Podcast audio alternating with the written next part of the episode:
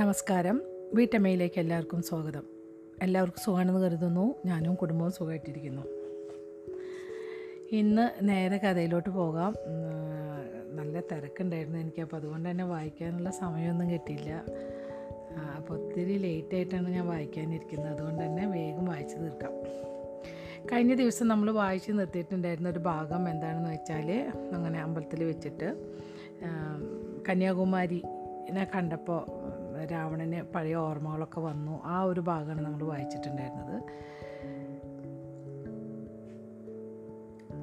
Last paragraph ഞാനൊന്ന് വായിച്ചുതരാം. അവളുടെ ദൈവികമായ മുഖം അവന്റെ മനസ്സിൽ ഒതുങ്ങി ചേർന്നിട്ടുണ്ട്. എല്ലാ വേദനയും മായ്ച്ചു കളയുന്ന ആ മുഖം. അത്രയും നേരം ഒഴിവാക്കാൻ ശ്രമിച്ചിരുന്ന ഒരു ചിന്ത അവന്റെ ബോധമണ്ഡലത്തിലേക്ക് ഇരച്ചു കയറി. അവൻ ഒരിക്കലും ഇനി അവളെ കാണാൻ പോകുന്നില്ല. അവൾ അവന്റെ ജീവിതത്തിൽ നിന്നും മാഞ്ഞു പോയിരിക്കുന്നു എന്നേക്കുമായി തന്റെ ശ്വാസം നിലച്ചു പോകുന്നതായി അവന് തോന്നി. ശ്വാസം മുട്ടുന്നത് പോലെ. അവൻ തന്റെ അമ്മയുടെ കൈ പിടിച്ചു. നമുക്ക് പോകാം. എന്ത്? എന്തിനെ? കന്യാകുമാരി. നിങ്ങൾക്ക് നാളെ അവളുടെ അനുഗ്രഹം വാങ്ങിക്കാം. നമുക്കിപ്പോൾ പോകാം. രാവണൻ തിരിഞ്ഞു നടന്നു. ഈ ഒരു ഭാഗമാണ് നമ്മൾ വായിച്ചു നിർത്തിയിട്ടുണ്ടായിരുന്നത്. ഇനി അടുത്തത് അഞ്ചാമത്തെ അധ്യായമാണ്. നമുക്ക് വായിച്ചു തുടങ്ങാം. പോകാനോ? അതിശയത്തോടെ മാരുജൻ ചോദിച്ചു. എന്തിനെ? മാരുജനും കൈകസിയും രാവണനും കുംഭകർണനും സത്തത്തിലെ അവരുടെ ചെറിയ മുറിയിൽ തിരിച്ചെത്തി. രാവണന്റെ ശബ്ദം ശാന്തമായിരുന്നു. കുംഭകർണനെ ഇവിടെ ചികിത്സ ലഭിക്കുമെന്നാണ് ഞാൻ പ്രത്യാശിച്ചത്. പക്ഷേ ഇവിടുത്തെ വൈദ്യന്മാർ ഇക്കാര്യത്തിൽ യാതൊന്നും ചെയ്യാനില്ലെന്നാണ് അഭിപ്രായപ്പെട്ടത്. അതുകൊണ്ട് തന്നെ ഇവിടെ കൂടുതൽ ചുറ്റിപ്പറ്റി നിൽക്കുന്നതിൽ കാര്യമൊന്നുമില്ല. പക്ഷെ കുംഭകർണന്റെ രോഗം ഭേദമാകാൻ മാത്രമല്ലല്ലോ നാം ഇവിടേക്ക് വന്നത്. അല്പകാലത്തെങ്കിൽ അല്പകാലത്തേക്കെങ്കിലും ഇത് സുരക്ഷിതമായ ഇടവുമാണ്. എനിക്ക് സുരക്ഷിതത്വം മാത്രമല്ല വേണ്ടത്. എനിക്ക് എന്തെങ്കിലും നേടണം. അത് അതിവിടെ ചെയ്യാനാവില്ല. പിഞ്ചിലെ മൂത്തുപഴുത്ത ആ ആൺകുട്ടിയോട് അല്പം നീരസത്തോടെ മാരുജൻ നെടുവീർപ്പിട്ടു. രാവണ നിനക്ക് ഒൻപത് വയസ്സേ ആയിട്ടുള്ളൂ. നീ ഇപ്പോഴും ഒരു കുട്ടിയാണ്. കാര്യങ്ങൾ കൈകാര്യം ചെയ്യാൻ മുതിർന്നവരെ അനുവദിക്കൂ. ഞാനൊരു കുട്ടിയല്ല. മാരുജന്റെ സംസാരം മുറിച്ചുകൊണ്ട് രാവണൻ പതരാതെ പറഞ്ഞു. ഞാൻ എന്റെ കുടുംബത്തിലെ ഏറ്റവും മുതിർന്ന പുരുഷനാണ്. എനിക്ക് ചുമതലകളുണ്ട്. മാരുജൻ ചിരി അമർത്താൻ കഠിനമായി പരിശ്രമിച്ചു. ചെരി മുതിർന്നവനെ പറഞ്ഞാലും വൈദ്യനാഥനേക്കാൾ മികച്ച ഏത് സ്ഥലമാണ് നിന്റെ മനസ്സിലുള്ളത്? വൈദ്യനാഥനെ നിസ്വാർത്ഥമായ ദാനധർമ്മങ്ങളുടെ പാരമ്പര്യമാണുള്ളത്. നിന്റെ മാതാവിനും സഹോദരനും ഈ സത്വത്തിൽ സൗജന്യമായ ഭക്ഷണവും താമസവും ലഭിക്കും. മറ്റൊരിടത്തേക്കും പോവുകയാണെങ്കിൽ നീ ഇവരെ എങ്ങനെ ഊട്ടും?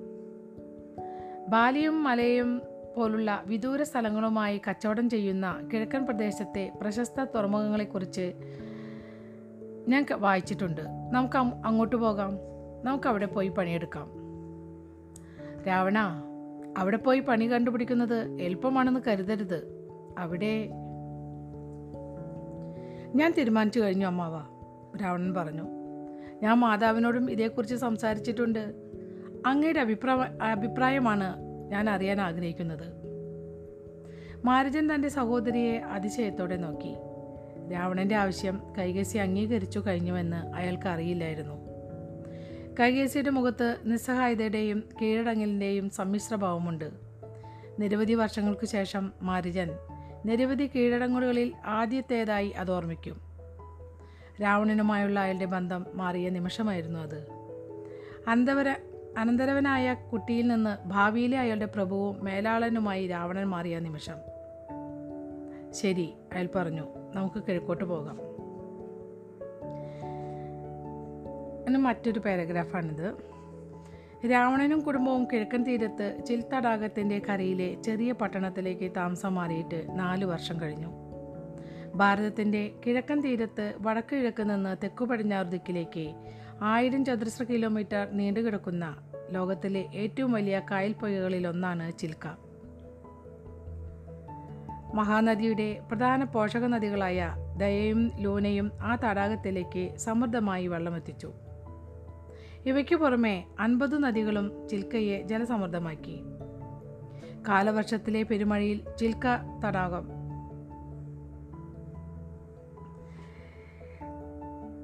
കാലവർഷത്തിലെ പെരുമഴയിൽ ചിൽക്ക തടം തകർത്തൊഴുകി.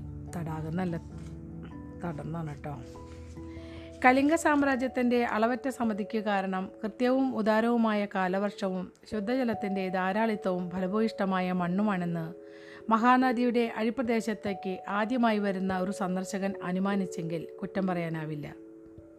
എന്നാൽ സാമ്രാജ്യത്തിന്റെ സമ്പത്തിന്റെ ഉദാരമായ ഒരു സ്രോതസ്സ് കൃഷിയാണെങ്കിലും അതിനെ നിറഞ്ഞൊഴുകുന്ന ഖജനാവിന് കാരണം അടുത്തും അകലെയുമുള്ള പ്രദേശങ്ങളുമായി നടക്കുന്ന ചുറുചുറുക്കുള്ള കച്ചവട ബന്ധങ്ങളാണ്. ആ കച്ചവട ബന്ധങ്ങളുടെ കേന്ദ്രമായിരുന്നു ചിൽക്ക തടാകം.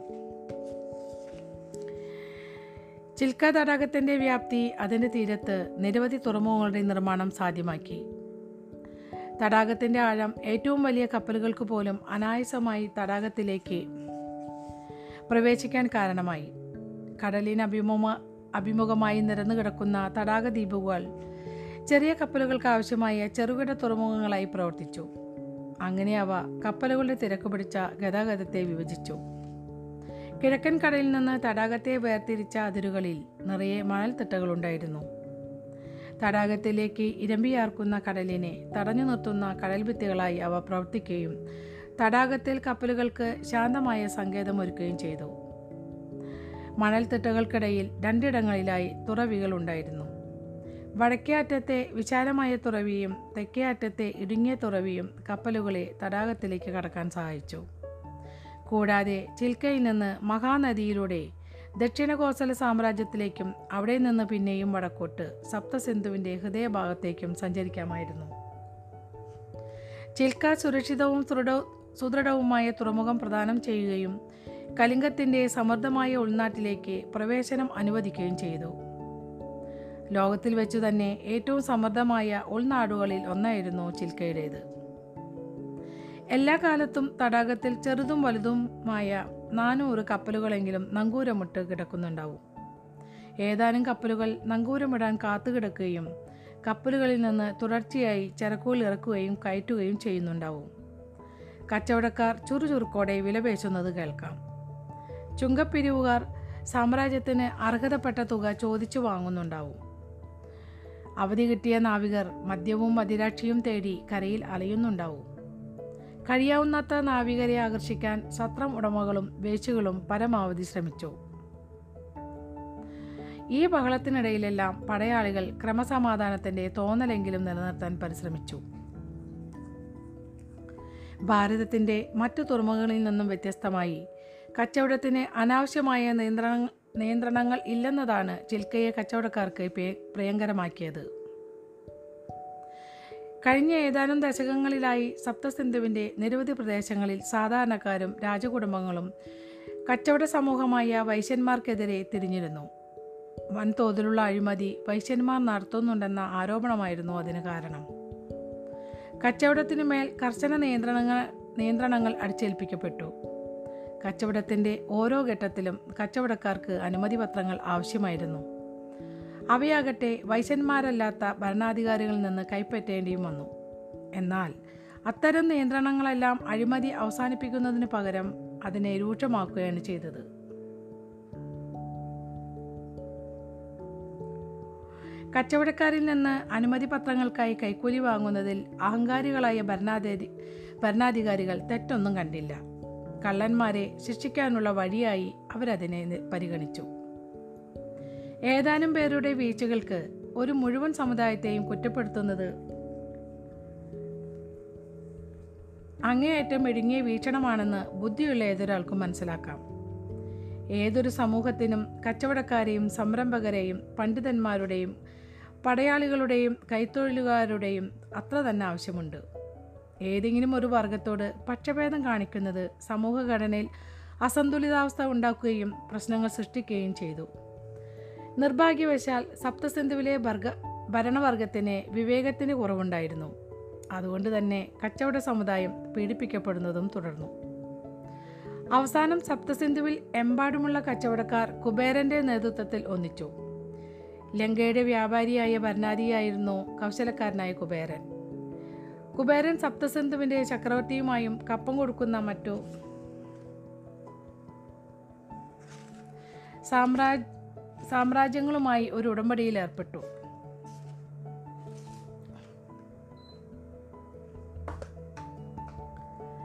അതിലൂടെ അയാൾ അവരുടെ എല്ലാ കച്ചവട പ്രവർത്തനങ്ങളും ഏറ്റെടുക്കുകയും പ്രതിഫലമായി ലാഭത്തിന്റെ വലിയൊരു പങ്ക് സാമ്രാജ്യത്തിന് നൽകുകയും ചെയ്തു. എന്നാൽ ഈ ഉടമ്പടി കച്ചവടക്കാരുടെ ജീവിതങ്ങൾ സുഖകരമാക്കാൻ യാതൊന്നും തന്നെ ചെയ്തില്ല. പരമാവധി ലാഭമുണ്ടാക്കാനുള്ള കുബേരന്റെ ആർത്തി കച്ചവടക്കാരുടെ ആർത്തി കുബേരന്റെ ആർത്തി കച്ചവടക്കാരുടെ ലാഭവിഹിതം ഞെക്കിപ്പിഴിയുന്നതിൽ കലാശിച്ചു. കുബേരനുമായി ഉടമ്പടിയിൽ ഏർപ്പെട്ടതോടെ കച്ചവടക്കാർ വറചട്ടിയിൽ നിന്ന് എരിതിയിലേക്ക് ചാടുകയാണ് ചെയ്തത്. കുബേരനോടൊത്ത് കൈക്കോർക്കാത്ത ഏക സാമ്രാജ്യം കലിംഗമായിരുന്നു. അതുകൊണ്ട് രാജ്യത്തിന്റെ മറ്റു ഭാഗങ്ങളിൽ കച്ചവടം ദുർഘടം പിടിച്ചതായപ്പോഴും ചിൽക്കയിലേത് വർദ്ധിച്ചു. തടാകത്തിന്റെ വടക്ക് എൺപത് കിലോമീറ്ററിനപ്പുറത്ത് കട്ട് കട്ടക് ആസ്ഥാനമാക്കി ഭരിച്ചിരുന്ന കലിംഗ രാജാവാണ് ആ തുറമുഖത്തെ നിയന്ത്രിച്ചിരുന്നത്. രാജശിബിരമെന്നോ സൈനിക താവളമെന്നോ ആണ് കട്ടക് എന്ന വാക്കിനർത്ഥം. കലിംഗരുടെ യുദ്ധപാരമ്പര്യം വിളിച്ചു പറയുന്ന പേരായിരുന്നു അത്. എന്നാൽ നൂറ്റാണ്ടുകൾക്കിപ്പുറം കലിംഗവാസികൾ അഹിംസാവാദികളും സമാധാനപ്രിയരുമായ സമുദായമായി മാറിയിരുന്നു. അവരുടെ താൽപ്പര്യങ്ങൾ കച്ചവടത്തിലും സാംസ്കാരികവും ഭൗതികവുമായ അന്വേഷണങ്ങൾ അന്വേഷണങ്ങളിലുമായിരുന്നു. രാജ്യത്തിന്റെ നിയന്ത്രണമെന്ന കുഴപ്പം പിടിച്ച പ്രശ്നത്തിന് നേരെ കലിംഗ രാജാക്കന്മാരുടെ നിലപാട് ഉദാരമാക്കാൻ അതും കാരണമായിരുന്നു. അതുകൊണ്ട് തന്നെ നിരവധി വൈശ്യ കുടുംബങ്ങൾ കലിംഗയിലേക്ക് കുടിയേറുകയും കച്ചവടം നടത്തുകയും ചെയ്തു. എന്നാൽ കാര്യങ്ങൾ പതിയെ മാറുകയായിരുന്നു. രാജ്യത്തിന്റെ മറ്റു ഭാഗങ്ങളിലുള്ള വൈശ്യവിരുദ്ധ നിലപാട് കലിംഗത്തിലേക്കും നുഴഞ്ഞുകയറാൻ തുടങ്ങിയിരുന്നു. സപ്തസിന്ധുവിന്റെ അധിപനും ചക്രവർത്തിയുമായ അയോധ്യപതി ദശരഥന്റെ ഇഷ്ടം സമ്പാദിക്കാൻ എല്ലാവരും ആഗ്രഹിച്ചു. അയോധ്യയുടേത് വൈശ്യ വൈശ്യവിരുദ്ധ മനോഭാവമാണെന്ന് എല്ലാവർക്കും അറിയാമായിരുന്നു. കൂടാതെ മഹാനദിയുടെ മുകൾത്ത മുകൾത്തടത്തിലുള്ള ദക്ഷിണകോസല സാമ്രാജ്യം അടുത്തിടെ അയോധ്യയുമായി വിവാഹത്തിലൂടെ അതിശക്തമായ ബന്ധവും സ്ഥാപിച്ചിരുന്നു. കോസല രാജകുമാരിയായ കൗസല്യായിരുന്നു ദശരഥ മഹാരാജാവിന്റെ പട്ടമഹിഷി അതിശക്തരായ ബന്ധുജനങ്ങളാൽ സ്വാധീനിക്കപ്പെട്ട് സ്വാധീനിക്കപ്പെട്ട് ദക്ഷിണാകോസലവും കച്ചവടത്തിന്മേൽ അതിശക്തമായ നിയന്ത്രണം ഏർപ്പെടുത്താൻ തുടങ്ങിയിരുന്നു. തൊട്ടടുത്ത സാമ്രാജ്യത്തിന്റെ നയവ്യതിയാനം മനസ്സിലാക്കിയ കലിംഗവും ദിശ മാറ്റാൻ തുടങ്ങിയിരുന്നു. മെസപ്പട്ടോമിയയിലെ ബാബിലോണിന്റെ വടക്കു പടിഞ്ഞാറൻ പ്രദേശത്തെ നഹ്രിയയിൽ നിന്ന് വന്ന ഒരു യോദ്ധാവിനെ താന്തോന്നികളായ കച്ചവടക്കാരെ ചട്ടം പഠിപ്പിക്കാൻ ചിൽക്കയുടെ രാജപ്രതിനിധിയായി കലിംഗ രാജാവ് അവരോധിച്ചു. ആ മനുഷ്യന്റെ യഥാർത്ഥ പേര് ആർക്കും അറിയുമായിരുന്നില്ല. അയാൾ ക്രഗജബാഹു എന്ന ഭാരതീയ നാമം സ്വീകരിച്ചു. ക്രഗജബാഹു എന്നാൽ ഈർച്ചവാളു പോലെ കൈയുള്ളവൻ എന്നർത്ഥം. പേര് പോലെ തന്നെ അസഹ്യമായിരുന്നു അയാളുടെ ഭരണരീതിയും. എങ്കിലും വിദൂരസ്ഥമായ തലസ്ഥാനത്ത് വസിക്കുന്ന കലിംഗ രാജാവ് ക്രഗജബാഹുവിന്റെ കയ്യിൽ ചിൽക്കയെ പൂർണമായും ഏൽപ്പിച്ചു. താമസിയാതെ കലിംഗത്തിലെ കച്ചവടക്കാരും സപ്തസിന്ധുവിലെ മറ്റു സാമ്രാജ്യങ്ങളിലെ കച്ചവടക്കാർ സഹിക്കുന്ന അമിത ചുങ്കത്തിൽ അധി അധിഷ്ഠിതമായ ഭീകരഭരണവും എണ്ണമറ്റ നിയന്ത്രണങ്ങളും അനുഭവിക്കാൻ തുടങ്ങി. ചിൽക്കയിൽ പോലും മനസമാധാനത്തോടെ കച്ചവടം ചെയ്യാനായില്ലെങ്കിൽ മറ്റെവിടെ അവർക്കത് ചെയ്യാനാകും? ആശയറ്റവരിൽ ചിലർ കച്ചവടം തന്നെ പൂർണമായും ഉപേക്ഷിക്കാൻ തീരുമാനിച്ചു. പക്ഷേ ഭൂരിഭാഗം പേരും തങ്ങൾക്കറിയാവുന്ന ഏക തൊഴിലെന്ന നിലയ്ക്ക് കച്ചവടത്തോട് കഷ്ടപ്പെട്ടിട്ടാണെങ്കിലും പറ്റിച്ചേർന്നു നിന്നു. ക്രഗജബാഹുവിന്റെ ദുസ്സഹമായ നിയന്ത്രണങ്ങൾ മറികടക്കാനുള്ള വഴികൾ കണ്ടെത്തണമെന്ന തോന്നലിനെ ദിവസേന തിടം വെച്ചു വന്നു. സപ്തസിന്ധുവിൽ നിന്ന് പുറം ലോകത്തേക്ക് കച്ചവട ചരക്കുകളുടെ കള്ളക്കടത്ത് താമസിയാതെ ആരംഭിച്ചു. വിദേശ രാജ്യങ്ങളിൽ നിന്ന് ഭാരതീയർക്ക് അധികമൊന്നും ആവശ്യമുണ്ടായിരുന്നില്ല. അവർക്ക് തങ്ങൾക്ക് ആവശ്യമുള്ളതെല്ലാം സ്വദേശികളിലുണ്ടായിരുന്നു. വിദേശത്തു നിന്ന് എന്തെങ്കിലും കള്ളക്കടത്ത് ചരക്കുകൾ എത്തിയാൽ തന്നെ അനുമതി പത്രങ്ങൾ ഇല്ലാത്തതുകൊണ്ട് സപ്തസിന്ധുവിലെ ഏതു സാമ്രാജ്യത്തിൽ വെച്ചും കണ്ടുകെട്ടലിനെ വിധേയമാകാം. അതുകൊണ്ട് തന്നെ കയറ്റുമതിയുടെ രംഗത്തായിരുന്നു കൂടുതൽ കള്ളക്കടത്തും. ലോകത്തിന് ആവശ്യമുള്ള നിരവധി ചരക്കുകൾ സപ്തസിന്ധു ഉൽപ്പാദിപ്പിച്ചിരുന്നു. കനത്ത കയറ്റുമതി ചുങ്കം മറികടക്കാനും മികച്ച ലാഭമുണ്ടാക്കാനും കള്ളക്കടത്ത് സൗകര്യപ്രദമായ മാർഗമായി മാറി. മൂന്ന് തട്ടുള്ള ഒരു കള്ളക്കടുത്തു സമ്പ്രദായം കാലക്രമേണ വികസിച്ചു വന്നു. സപ്തസിന്ധുവിലെ വിവിധ സാമ്രാജ്യങ്ങളിൽ നിന്ന് ചിൽക്കയിലേക്ക് ഉൽപ്പന്നങ്ങൾ കടത്തുന്നതാണ് ആദ്യത്തെ തട്ട്. നിയമാനുസൃതമായി കയറ്റുമതി ചെയ്യപ്പെടുന്ന ചരക്കുകൾക്കിടയിൽ കൂട്ടിക്കലർത്താവുന്നതിൽ അത് താരതമ്യേന ലളിതമായിരുന്നു. അതുകൊണ്ട് തന്നെ ആ തട്ട് ഏറ്റവും അപകട സാധ്യത കുറഞ്ഞതും സ്വാഭാവികമായും ഏറ്റവും ലാഭം കുറഞ്ഞതുമായിരുന്നു. രണ്ടാമത്തെ തട്ടിൽ കള്ളക്കടത്തുകാർ ചിൽക്കയിൽ റോന്തു ചുറ്റുന്ന ക്രകജബാഹുവിന്റെ ചെറിയ പായ്ക്ക കപ്പലുകളുടെ ഉരുക്കുമുഷ്ടികളിൽ നിന്ന് രക്ഷപ്പെട്ട് കടലിലേക്ക് എത്താൻ ചെറിയ പായ്ക്കപ്പലുകൾ ഉപയോഗിച്ചു. അവർ ഒന്നുകിൽ ചുങ്കക്കപ്പലുകളുടെ കണ്ണ് വെട്ടിക്കുകയോ ചുങ്കപ്പിരിവുകാർക്ക് കൈക്കൂലി കൊടുക്കുകയോ ചെയ്തു. മൂന്നാമത്തെ തട്ട് കിഴക്കൻ കടലിലാണ് അരങ്ങേറിയത്.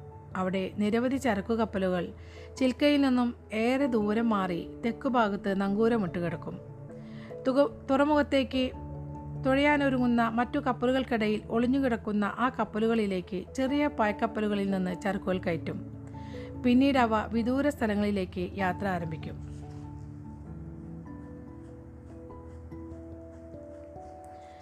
മൂന്ന് തട്ടുകളിലും വെച്ച് ഏറ്റവും അപകട സാധ്യത രണ്ടാമത്തെ തട്ടിലാണ്. എന്നാൽ രണ്ടാമത്തെ തട്ടിൽ ജീവിതത്തിന്റെ രണ്ടറ്റങ്ങളും കൂട്ടിമുട്ടിക്കാൻ പാടുപെടുന്ന യുവനാവികരാണ് ഉള്ളെന്നതിനാൽ ലാഭത്തിന്റെ ഭൂരിഭാഗവും മൂന്നാമത്തെ തട്ടിലെ കളിക്കാരായ വൻ ചരക്കു കപ്പലുകളുടെ ഉടമസ്ഥന്മാരുടെ കൈക്കലാക്കിയത്. ഉടമസ്ഥന്മാരാണ് കൈക്കലാക്കിയത്. പരസ്പരം പോരടിച്ചും ഒത്തുതീർപ്പുണ്ടാക്കിയും അവർ രണ്ടാം തട്ടിലുള്ളവർ കൈമാറുന്ന ചരക്കുകളുടെ വില കുറയ്ക്കുകയും ആ ചരക്കുകൾക്ക് നിയമാനുസൃതമായി ചുങ്കം അടച്ചിരുന്നുവെങ്കിൽ ഈടാക്കേണ്ടിയിരുന്ന വില അറേബ്യയും കംബോഡിയയും മലയയും പോലുള്ള വിദേശ വിപണികളിൽ നിന്ന് തട്ടിയെടുക്കുകയും ചെയ്തു. കലിംഗത്തിലേക്ക് താമസം മാറ്റിയ ഉടൻ മാരുജനും രാവണനും കപ്പൽ പണിക്കാരായി പ്രവർത്തിച്ചു. കുറച്ചുകാലം അവർ കഠിനാധ്വാനം ചെയ്തതിനു ശേഷം രാവണൻ താമസിയാതെ ഒരു പായ്ക്കപ്പൽ വാടകയ്ക്കെടുക്കുകയും കള്ളക്കടത്തിന്റെ രണ്ടാം തട്ടിലേക്ക് സ്വയം മെച്ചപ്പെടുത്തുകയും ചെയ്തു. മിടുക്കൻ കുട്ടിയായി അവൻ പെട്ടെന്ന് തന്നെ പേരെടുത്തു. ഏറ്റവും പ്രതികൂലമായ സാഹചര്യങ്ങളിലും അപകട സാധ്യതകളെ അവഗണിച്ച് ചരക്കുകൾ കടത്താൻ പ്രാപ്തമായ നാവികനായി അവൻ അറിയപ്പെട്ടു. മൂന്നാം തട്ടിൽ പ്രവർത്തിച്ചിരുന്ന പ്രമുഖ കള്ളക്കടത്തുകാരനായിരുന്ന അകമ്പനൻ രാവണനെ സമീപിച്ചത് അതുകൊണ്ട് തന്നെ അതിശയമുള്ള കാര്യമായിരുന്നില്ല. കള്ളക്കടത്തിന്റെ മൂന്നാം തട്ടിൽ പ്രാപ്തിയുള്ള നാവികരാണ് ഉണ്ടായിരുന്നത്. അവർ വലിയ ലാഭമുണ്ടാക്കുകയും ചെയ്തിരുന്നു. എന്നാൽ അകമ്പനൻ അക്കൂട്ടത്തിൽ സാഹചര്യങ്ങളോട് ഇണങ്ങാത്ത ഒരാളായിരുന്നു. മൂന്നാം തട്ടിൽ ഏറ്റവും കുറവ് ലാഭം ലാഭം കിട്ടിയിരുന്നത് അയാൾക്കാണ്. കപ്പൽ ജോലിക്കാർക്ക് പ്രതിഫലം കൊടുക്കുന്നതിൽ വീഴ്ച വരുത്തുന്ന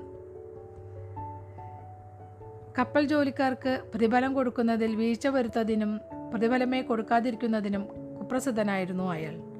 ഒടുക്കം ആരും തന്നെ അയാളുടെ കപ്പലുകളിൽ പണിയെടുക്കാതെയായി. എന്നാൽ അയാൾക്കൊരു വലിയ ആസ്തി ഉണ്ടായിരുന്നു. അയാളുടെ സ്വന്തം കപ്പൽ.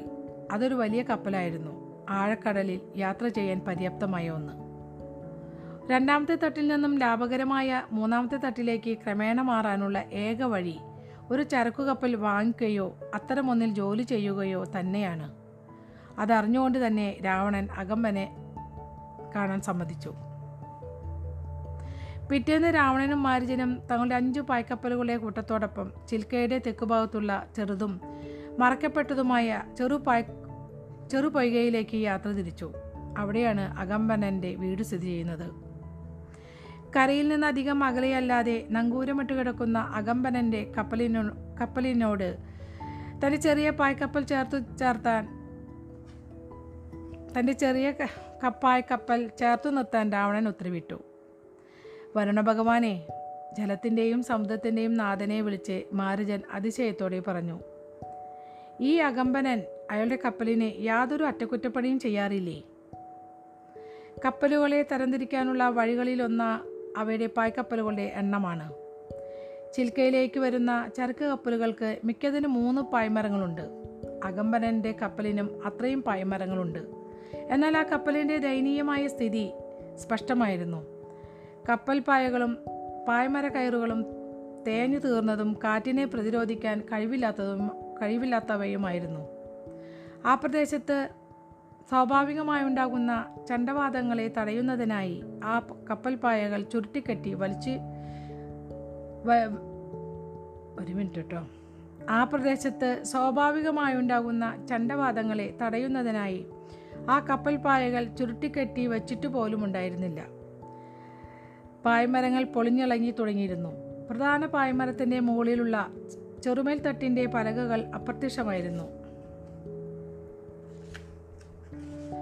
കപ്പലിന്റെ പള്ളയിലെ താർ കപ്പലിനെ വെള്ളം കയറാതെയും ചോർച്ചകളിൽ നിന്നും രക്ഷിക്കുന്നതാണ്. അതാണ് വീണ്ടും പൂശേണ്ടതുണ്ടായിരുന്നു. അകമ്പനന്റെ കപ്പലിന് നല്ല വേഗതയുണ്ടെന്ന് കേട്ടിട്ടുണ്ട്. അതിശയത്തോടെ തന്നെ രാവണൻ പറഞ്ഞു ഞാനും അങ്ങനെ കേട്ടിട്ടുണ്ട് മാരുജൻ പറഞ്ഞു. ഈ മനുഷ്യനോടത്തെ ജോലി ചെയ്യാൻ നീ ശരിക്കും ആഗ്രഹിക്കുന്നുണ്ടോ? രാവണൻ ചിന്താധീനനായി കപ്പലിനെ ഉറ്റുനോക്കി. പെട്ടെന്ന് അവൻ അംഗവസ്ത്രം തോളിൽ നിന്ന് എടുത്തു മാറ്റി. നിങ്ങൾ ഇവിടെ നിൽക്കൂ നീ എന്താണ് ചെയ്യാൻ പോകുന്നത്? മാരുജൻ ചോദിച്ചു. മാരുജന് എന്തെങ്കിലും പറയാൻ കഴിയുന്നതിന് മുമ്പ് രാവണൻ വെള്ളത്തിലേക്ക് ചാടുകയും കപ്പലിന്റെ അടുത്തേക്ക് നീന്തുകയും ചെയ്തു. അവൻ കപ്പലിന്റെ അടുത്തെത്തിയപ്പോൾ നീന്തൽ നിർത്തുകയും അതിന്റെ പള്ള വിശദമായി പരിശോധിക്കുകയും ചെയ്തു. പിന്നീട് അവൻ വെള്ളത്തിനടിയിലുള്ള കപ്പൽ ഭാഗം പരിശോധിക്കാനായി കടലിനുള്ളിലേക്ക് ഊളിയിട്ടു. വീണ്ടും വെള്ളത്തിന് മുകളിലേക്ക് ഉയർന്നു വരികയും കപ്പലിന് ചുറ്റും നീന്തി നടന്ന് മുക്കും മൂലയും വിരൽ കൊണ്ട് തൊട്ടും മുട്ടിയും പരിശോധിക്കുകയും ചെയ്തു. പിന്നെ വെള്ളത്തിനടിയിലേക്ക് ഊളിയിടുകയും ഏതാനും നിമിഷങ്ങൾക്ക് ശേഷം ശ്വാസമെടുക്കാൻ പൊന്തി വരികയും വീണ്ടും ഊളിയിടുകയും ചെയ്തു. മാരുജന്റെ നിർദ്ദേശമനുസരിച്ച് ഒരു പായ്ക്കപ്പൽ രാവണന്റെ സൂക്ഷ്മയ്ക്കായി അവനെ പിന്തുടർന്നു.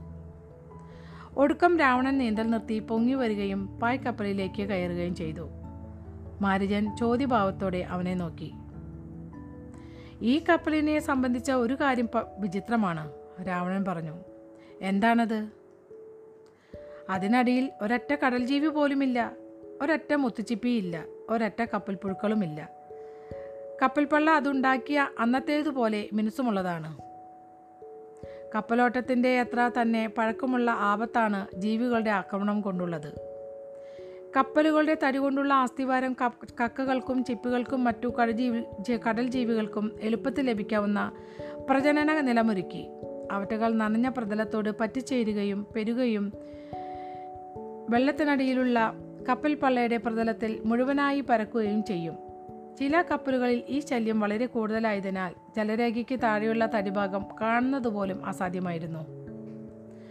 മുത്തുച്ചിപ്പികളുടെ ഭാരമുള്ള കട്ടകൾ കപ്പലിന്റെ വേഗത ഗുരുതരമായി കുറച്ചു. മറ്റൊരു വിപത്ത് കപ്പൽ പുഴുക്കളുടെ ഉപദ്രവമായിരുന്നു. രണ്ടടിയോളം വരുന്ന ഒരിനം നത്തക്കയാണ് കപ്പൽ പുഴുക്കൾ. ഈ ജീവികൾ കപ്പൽ പള്ളയിൽ ദ്വാരമുണ്ടാക്കുകയും സാവധാനത്തിൽ ഗുരുതരമായ കേടുപാടുകൾ ഉണ്ടാക്കുകയും ചെയ്തു. അതുകൊണ്ടാണ് അവയെ കടലിലെ ചിതൽപുറ്റുകൾ എന്ന് വിളിച്ചിരുന്നത്. ഇത്തരം ജീവികളുടെ ശല്യമില്ലാത്ത ഒരൊറ്റ ചരക്കു കപ്പൽ പോലും രാവണൻ അതിനു മുമ്പ് കണ്ടിട്ടില്ല. പക്ഷെ വിചിത്രമെന്ന് പറയട്ടെ അകമ്പനന്റെ കപ്പൽ ആ ജീവികളിൽ നിന്നും തികച്ചും സ്വതന്ത്രമായിരുന്നു. കപ്പൽ പള്ള വൃത്തിയാക്കാനുള്ള ഏറ്റവും മികച്ച മാർഗം കപ്പലിനെ കരയിലുള്ള കപ്പൽ തുറയിൽ കയറ്റിയിടുകയാണെന്ന് രാവണൻ അറിയാം. എന്നിട്ട് അതിൽ നിന്നും കടജീവികളെ ചൂണ്ടി ചുരണ്ടിക്കളയണം. മരപ്പാളികൾക്ക് അറ്റകുറ്റപ്പണികൾ ചെയ്യുകയോ അവ മാറ്റിവെറ്റുകയോ മാറ്റിവെക്കുകയോ വേണം. എന്നാൽ കട കള്ളൽ കട എന്നാൽ കള്ള കടത്തുകാരുടെ കപ്പൽ കരയിലേക്ക് കയറുകയെന്നത് അസാധ്യമാണ്.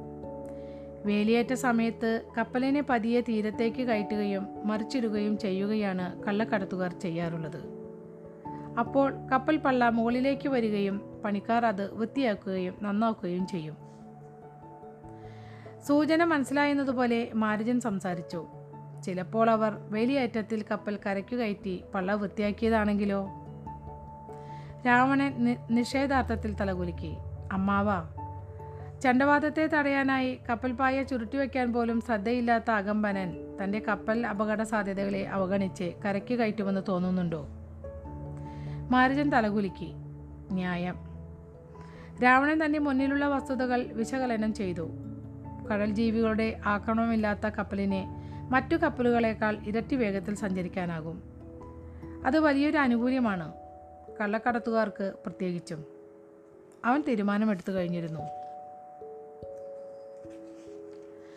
നിങ്ങൾക്കെല്ലാവർക്കും ശമ്പളം തരാൻ എനിക്കാകില്ല അകമ്പനൻ പറഞ്ഞു. പക്ഷേ നമ്മളുണ്ടാക്കുന്ന ലാഭത്തിന്റെ ഒരു ചെറിയ വിഹിതം നിങ്ങൾക്ക് തരാനാകും. രാവണനും മാരുജനും തങ്ങളുടെ സംഘത്തെ കാതകലത്തിൽ തന്നെ നിർത്തിയിട്ടുണ്ടായിരുന്നു. അത് കൂടിയാലോചനകൾ എളുപ്പമാക്കും.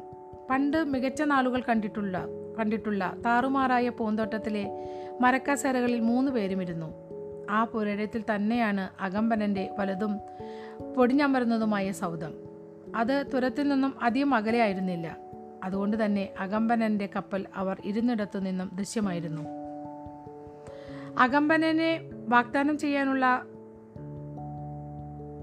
അകമ്പനനെ വാഗ്ദാനം ചെയ്യാനുള്ളത് കേട്ടുകഴിഞ്ഞപ്പോൾ മാരുജൻ സംശയത്തോടെ രാവണനെ നോക്കി.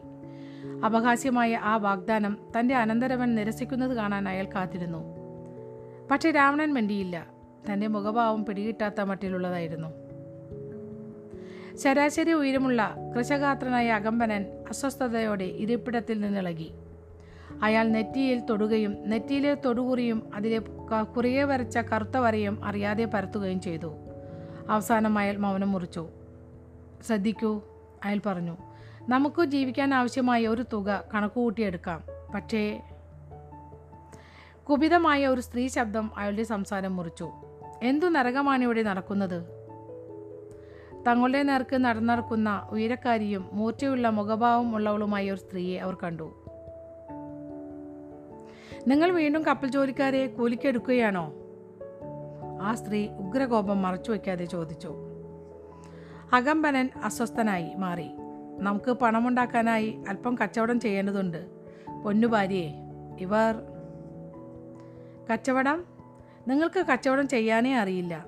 നിങ്ങൾ നഷ്ടമുണ്ടാക്കിക്കൊണ്ടേയിരിക്കുന്നു. ഞാൻ ഇനി നിങ്ങൾക്ക് പണം തരില്ല. എന്റെ ഒരു ആഭരണവും ഞാൻ ഇനി വിൽക്കില്ല. ആ നശിച്ച കപ്പൽ വിറ്റ് തുലച്ചേക്ക് ഇല്ല പക്ഷേ നിങ്ങളൊരു മന്ദബുദ്ധിയാണ് ആ സ്ത്രീ അലറി. അത് മനസ്സിലാക്കി കുറവുകൾക്കുള്ളിൽ കഴിഞ്ഞാൽ അത്രയും നല്ലത്. പക്ഷേ നമുക്ക് ഒരു പക്ഷേയുമില്ല ആ ശാപം പിടിച്ച കപ്പൽ വിറ്റ് തുലക്കി. എനിക്ക് ക്രഗജബാഹുവിന്റെ കൂടെ പോകാമായിരുന്നു. നിങ്ങൾക്കതറിയാമല്ലോ അയാൾക്ക് എന്നോട് താല്പര്യമുണ്ടായിരുന്നു. ചിൽക്കയിലെ രാജപ്രതിനിധിയുടെ മമത ഞാൻ നിരസിക്കുകയും നിങ്ങളോട് ഒട്ടിച്ചേർന്ന് നിൽക്കുകയും ചെയ്തു. നിങ്ങളുടെ പങ്കത്തങ്ങൾ എനിക്ക് മടുത്തു കഴിഞ്ഞിരിക്കുന്നു. ആ കപ്പൽ വിൽക്ക്. അകമ്പനൻ ജാളതയോടെ ദൂരേക്ക് നോക്കി. പക്ഷെ അയാളുടെ മൗനം ഭാര്യയെ കൂടുതൽ ചുണ്ടിപ്പിടിപ്പിച്ചു. അവളുടെ ഭാവം കൂടുതൽ അക്രമാസ്തമയ. അക്രമാസ ഒരു മിനിറ്റ്. അക്രമാസക്തയമായി മാറി. ഓഹ് വല്ലാത്തൊരു പേര് ചില സമയത്തൊന്നും വാക്ക് ശരിയായിട്ട് വരുന്നില്ല എനിക്ക് കേട്ടോ ഉറക്കത്തിന്റെ പ്രശ്നമെന്നാണ് തോന്നണേ. കുറേ ലേറ്റായി കാരണം തോന്നുന്നു നിങ്ങളുടെ കുഴപ്പം എന്താണ്?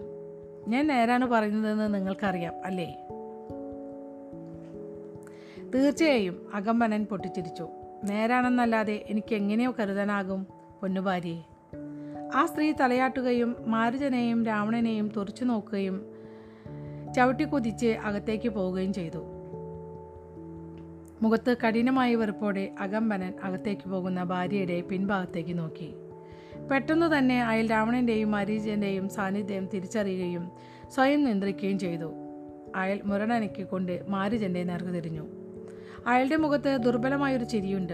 ഇത്തവണ മാരുജനാണ് ജാളിതയോടെ ദൂരേക്ക് നോക്കിയത്. എന്നാൽ രാവണനെ അതൊന്നും തന്നെ ബാധിച്ചിട്ടില്ലെന്ന് അയാൾക്ക് തോന്നി. ഞങ്ങളിങ്ങനെ ചെയ്യാനാണ് ആഗ്രഹിക്കുന്നത്? സംസാരം തടസ്സപ്പെട്ടിട്ടേ ഇല്ലെന്ന പോലെ അവൻ പറഞ്ഞു. ഞങ്ങൾ ഈ കപ്പൽ ഞങ്ങളുടെ സ്വന്തം ചെലവിൽ അറ്റകുറ്റപ്പണികൾ നടത്തുകയും ചരക്കു കപ്പലുകളായി ഉപയോഗിക്കുകയും ചെയ്യും. നിങ്ങൾക്ക് ആഗ്രഹമുണ്ടെങ്കിൽ ഞങ്ങളുടെ കൂടെ ചേരാം. ലാഭം തൊണ്ണൂറിന് പത്ത് എന്ന വിധത്തിൽ വിഭജിക്കാം. അകമ്പനന്റെ മുഖം തിളങ്ങി.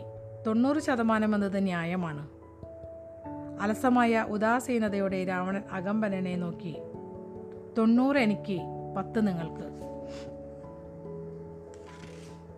എന്ത്? പക്ഷേ എന്റേത് വലിയൊരു കപ്പലാണ്. രാവണൻ എഴുന്നേറ്റു. അതിവിടെ കിടന്ന് ദ്രവിച്ചു തീരട്ടെ. കേൾക്കൂ ഞാൻ ഞാൻ നിങ്ങളുടെ ഭാര്യയെയും കൈകാര്യം ചെയ്യാം. കഴിഞ്ഞ ഏതാനും വർഷങ്ങൾക്കുള്ളിൽ തന്റെ പതിമൂന്ന് വയസ്സുള്ള അനന്തരവന്റെ നിഷ്കരണമായ രീതികൾ പരിചിതമാണെങ്കിലും മാരുജൻ പോലും ഞെട്ടലോടെ രാവണനെ നോക്കി.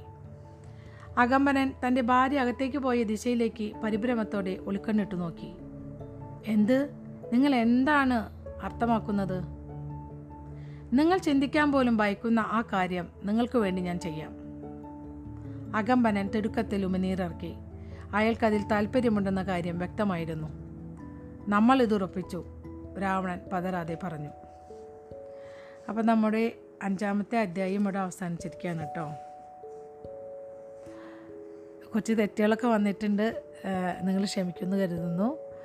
ഇതുവരെ ക്ഷമയോടെ കഥ കേട്ടുകൊണ്ടിരുന്ന എന്റെ എല്ലാ നല്ല സുഹൃത്തുക്കൾക്കും നന്ദി നമസ്കാരം.